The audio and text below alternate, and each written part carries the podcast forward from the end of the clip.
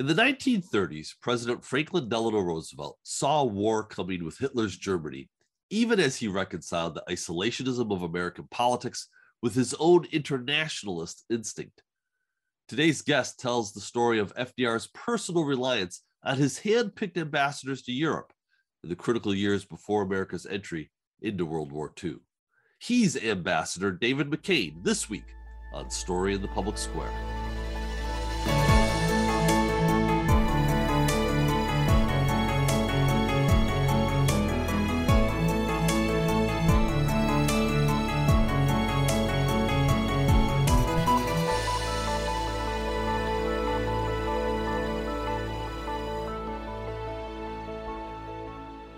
Hello and welcome to Story in the Public Square, where storytelling meets public affairs. I'm Jim Ludes from the Pell Center at Salve Regina University. And I'm G. Wayne Miller with the Providence Journal. This week, we're joined by David McKean, the former U.S. ambassador to Luxembourg. He's also an accomplished author whose most recent book is Watching Darkness Fall FDR, His Ambassadors, and the Rise of Adolf Hitler. Mr. Ambassador, thank you so much for being with us.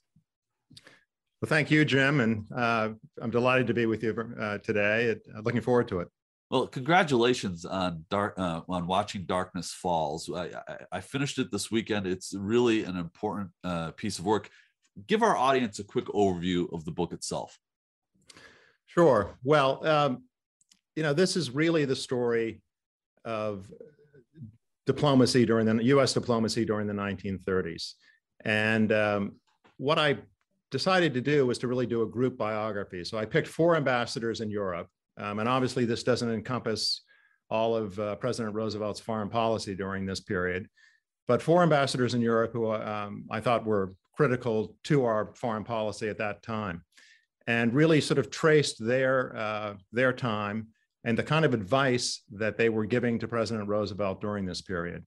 And uh, it's a it's a it's a mixed bag as I uh, as I say in the introduction. Uh, these are this is a problematic but very interesting group of individuals, and there's also a supporting cast as well. Uh, there's obviously Sec- the Secretary of State, who at the time was Cordell Hull, um, Eleanor Roosevelt, um, who was in many ways the, the president's political conscience, um, Undersecretary of State um, Sumner Welles, who was just a brilliant uh, individual and close to the Roosevelt family, and finally Harry Hopkins um, who became, in many ways, his most trusted advisor. But the four ambassadors, just very quickly, were William Dodd, who um, was the ambassador to Germany, Breckinridge Long, the ambassador to Italy, um, William Bullitt, who was our first ambassador to the Soviet Union and then uh, later ambassador to France, and finally, uh, uh, someone who many people are familiar with, Joseph P. Kennedy, who was the ambassador to the United Kingdom.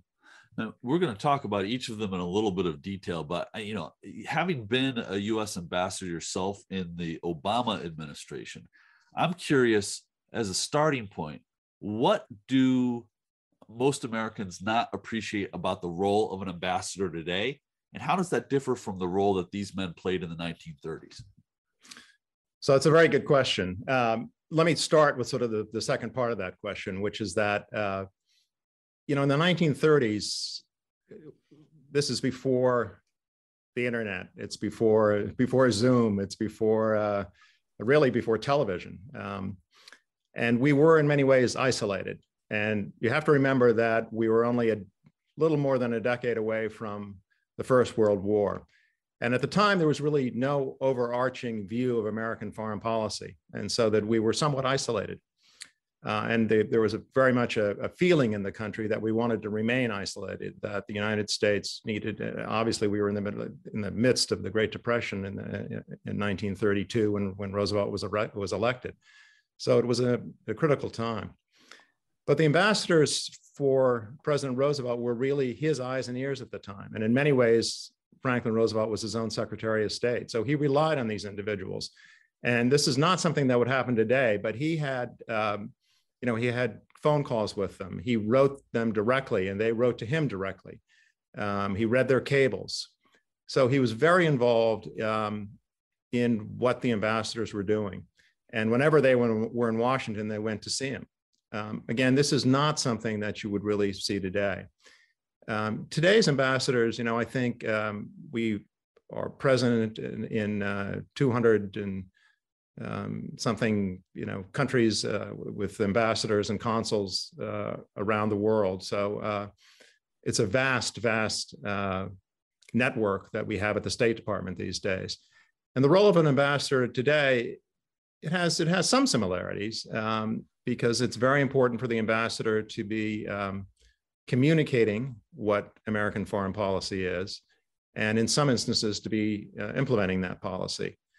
But um, I, you know, in my view, the, sort of most important quality that an ambassador can have is to have the virtue of being a good listener, because you do want to know what's happening in the country, and you do want to convey that back to Washington D.C. and to uh, um, to the uh, assistant secretary and uh, assistant secretaries at the Department of State. So in 1933, uh, the United States was reeling economically and politically from the Great Depression. What role did foreign policy play early in the Roosevelt administration? Well, you know, Franklin Roosevelt uh, came to office and he actually uh, had somewhat of a familiarity with Europe, at least. He had been an assistant secretary uh, of the Navy, and um, he'd traveled to Europe many times as a, as, a, as a boy and a young man. So he knew Europe well. Um, but foreign policy pl- played really no role in the uh, in the campaign of 1932 when when Roosevelt defeated Herbert Hoover. Um, Roosevelt really didn't mention foreign policy, and um, the only thing he really uh, uh, did was he, he came out against um, the uh, the Treaty of Versailles because uh, um, he believed that at the time it was important for the United States not to be involved. I mean, it was really this uh, this feeling that goes back to George Washington: no entangling alliances.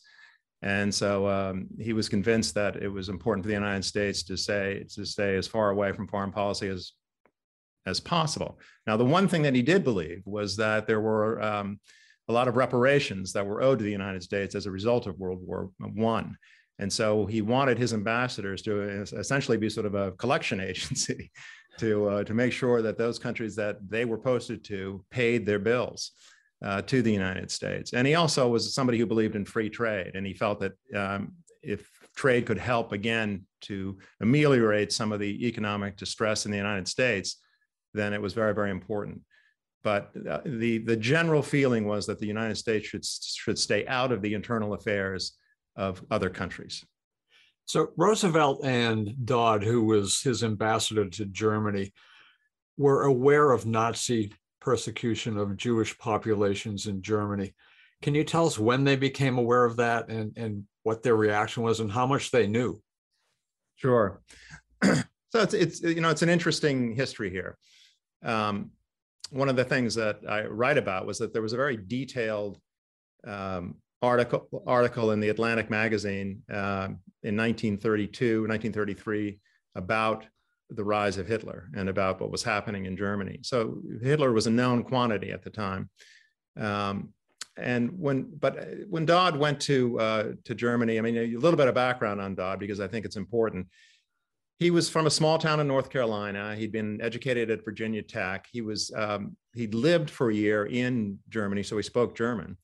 Um, but he really had no diplomatic background. He had no political background. He was at the University of Chicago and was chairman of the history department there and knew somebody in Roosevelt's cabinet. And the president um, was trying to find a really seasoned individual, a seasoned diplomat, um, a statesman to take the job of ambassador, but he couldn't. you know, he couldn't find, he, he, four people turned him down. So eventually, he uh, this uh, cabinet official um, suggested Dodd, and Roosevelt had met him and said, "Well, that sounds fine to me," and so he nominated him. And Dodd went to Germany with a with an open mind, um, and had hoped to, I think, um, you know, to to live up to what Roosevelt described as sort of a liberal model of uh, of um, being a uh, someone who would espouse uh, dem- democratic values. But he quickly saw what was happening, um, even though uh, Hitler was not yet, did not yet have the full reins of power. Uh, the Nazis were um, very prevalent on the streets of, of uh, many cities in Germany, and they were um, they were they were brutal. They were um, roughing up uh, anybody who was uh, opposed them, um, and uh, so he slowly became aware that um, there was a movement in Germany that was very contrary to those democratic values that he and Roosevelt had discussed in their initial meeting. And he became aware, I think, probably in 1934, that after uh, Hitler became the chancellor, that um, they were establishing um, work camps uh, around Germany. Roosevelt also became aware of this, but again, um, you know, relating back to your earlier question, he was preoccupied with what was going on in the United States, and so while he um, and, and again, his, his foreign policy was that you should not become involved in the internal affairs of another country. You know, the so much of that history feels heavy with what the, the what ifs of history. If if the West had more forcefully confronted Hitler, one of the other uh, challenges facing the United States at the time was the uh, was German rearmament. The Versailles Treaty had capped the German army at 100,000 troops. When did Roosevelt and his ambassadors become aware of German uh, rearmament, and what did they do about it? So, uh, actually, Dodd became aware of that quite early in his tenure in Germany, and um, you know this was a this was a was a priority for Roosevelt from the beginning that uh, the nations of Europe needed to um, to maintain neutrality, that they should not rearm, that you know there should never again be the kind of war that that there that had existed uh, uh, in in the Great War, as it's known, and um, when millions of of people were killed.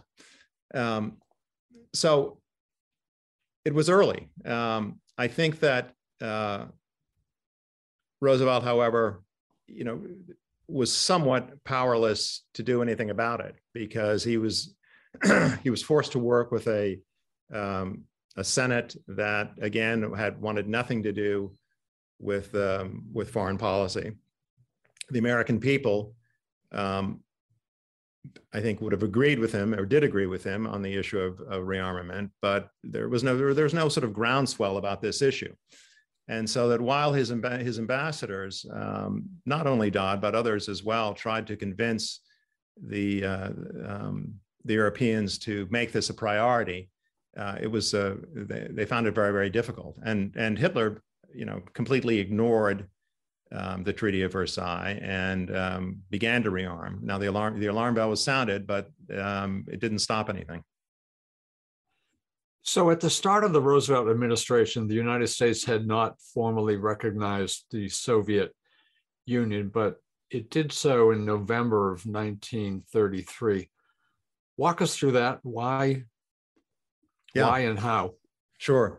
So uh, you know again this is this uh, his ambassador the uh, the man that uh, roosevelt appointed to be the first ambassador to the soviet union was a man named william bullitt who was a very charismatic interesting um, intelligent uh, individual he's a real character in this book and uh, somebody who i didn't know a lot about he actually negotiated um, with uh, Vladimir Lenin in 1919 uh, um, in Paris during the peace talks.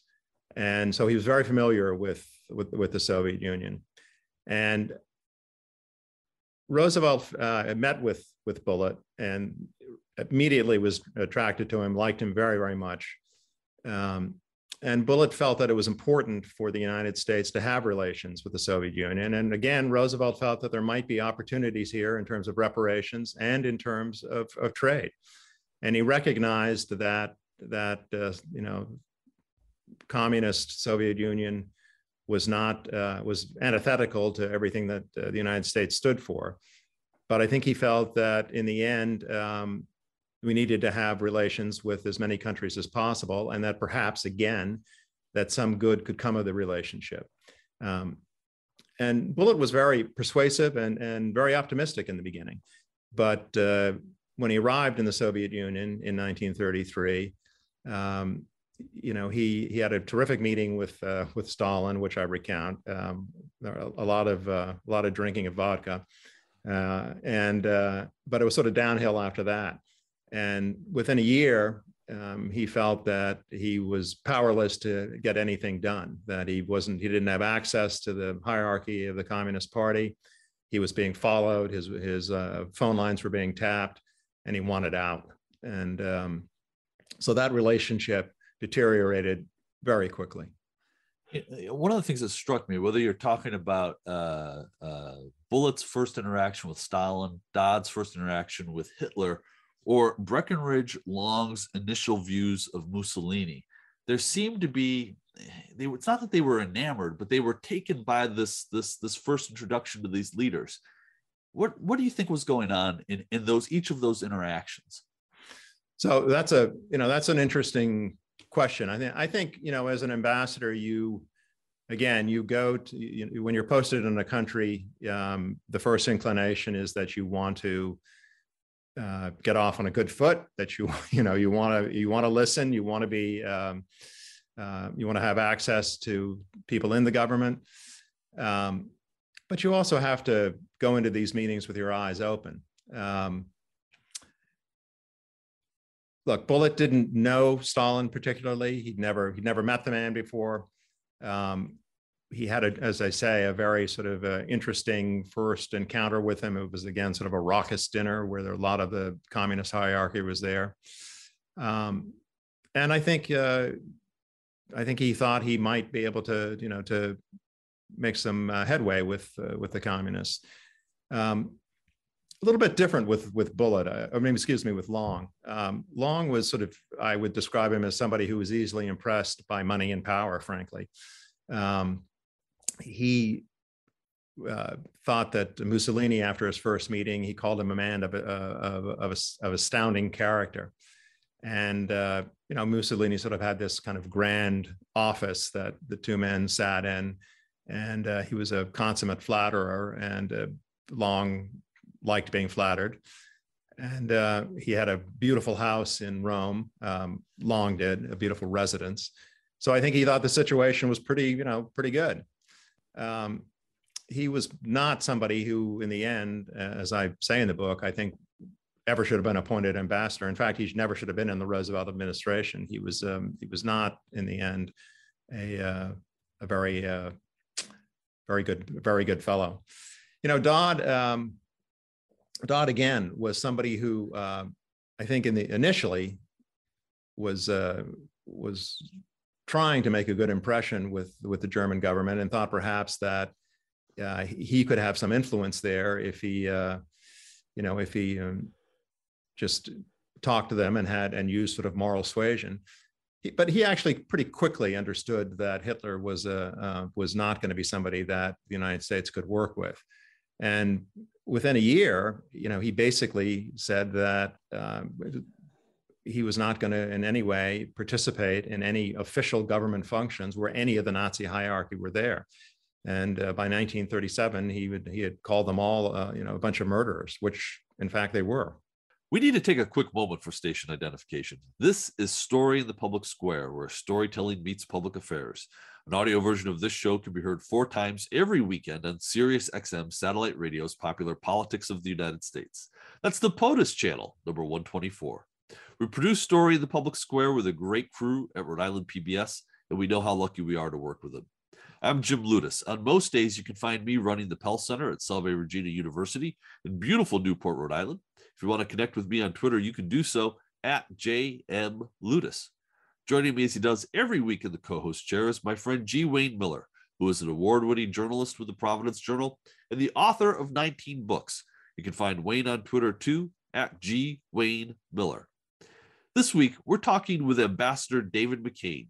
In the Obama administration, he served as Director of Policy Planning at the U.S. State Department and as Ambassador to Luxembourg. More recently, he's the author of a new book, Watching Darkness Fall FDR, His Ambassadors, and the rise of Adolf Hitler. Ambassador McKean is on Twitter at David W. McKean. I'm going to spell his last name M C K E A N. Your book describes the evolving assessment of Adolf Hitler by Roosevelt and his closest advisors. Can you give us an overview of that evolution, where it began, and where it netted out later in in uh, his presidency. Sure. Well, again, I think you know I think Roosevelt um, initially he he didn't really give a lot of thought to Hitler. Um, in fact, he sent William Bullitt early on and on a mission to um, to Europe, and uh, Bullitt went to Germany and talked to somebody who knew that he knew there, who was very plugged in um, to the government and to the media. And this individual told Bullitt, you know, he, he, told him very sort of surreptitiously. He said, Hitler, he said, he's, you know, he's a small time house painter um, who's managed to, to um, enthrall crowds politically, but he's basically a flash in the pan. And uh, uh, relayed this information to Hitler. Um, I mean, excuse me, to, uh, to Roosevelt. Um, and I think Roosevelt um, sort of tucked it away but uh, he knew that uh, events were devolving in, uh, in Germany pretty quickly. And um, he's certainly getting information from Dodd in 1934, 1935, 1936 um, that the situation was getting worse and worse.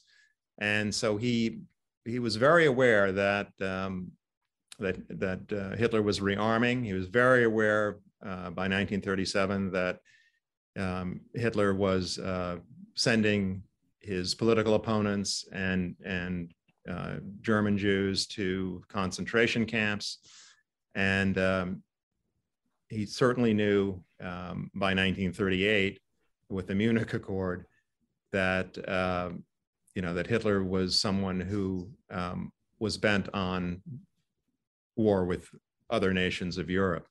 Um, again, this was something that Dodd was telling him at this point um, Bullitt was telling him this that war was inevitable, uh, and actually even uh, Breckinridge Long felt that war was inevitable at this point. So, how did Roosevelt respond to the inevitability of war, which of course was the correct prediction? Yeah. Again, you know, I think you've always got to keep in mind, and the way I sort of think about Roosevelt is that this is a, a president, and it's not unlike other presidents, but Roosevelt was perhaps more a master of this than others, and he certainly had bigger challenges, I think, than most presidents. He, and uh, again, you had the Great Depression, where 25% of the country was unemployed, where GDP had fallen to uh, levels uh, 30 years earlier, and when he came into office, you know, there were banks closing every day, and so he had to essentially um, just uh, triage on so many levels domestically and he was also very politically um, aware of what was happening, and he was very politically aware of where the of where the country was in terms of foreign policy. So it wasn't really until 1935 that he says he gives he says a speech in a speech he says you know I'm frankly more worried about what's happening abroad in Europe than I am what's happening domestically. And by that time he had actually passed a lot of very very important legislation on the domestic level and things were beginning to slowly turn around. Um, so he was making progress but things were devolving in in uh, in Europe. And so uh, you know after uh, Munich um, William Bullitt tells him, listen, you have got to rearm the United States. And at that time, the United States really had, you know, had no um, military uh, at all.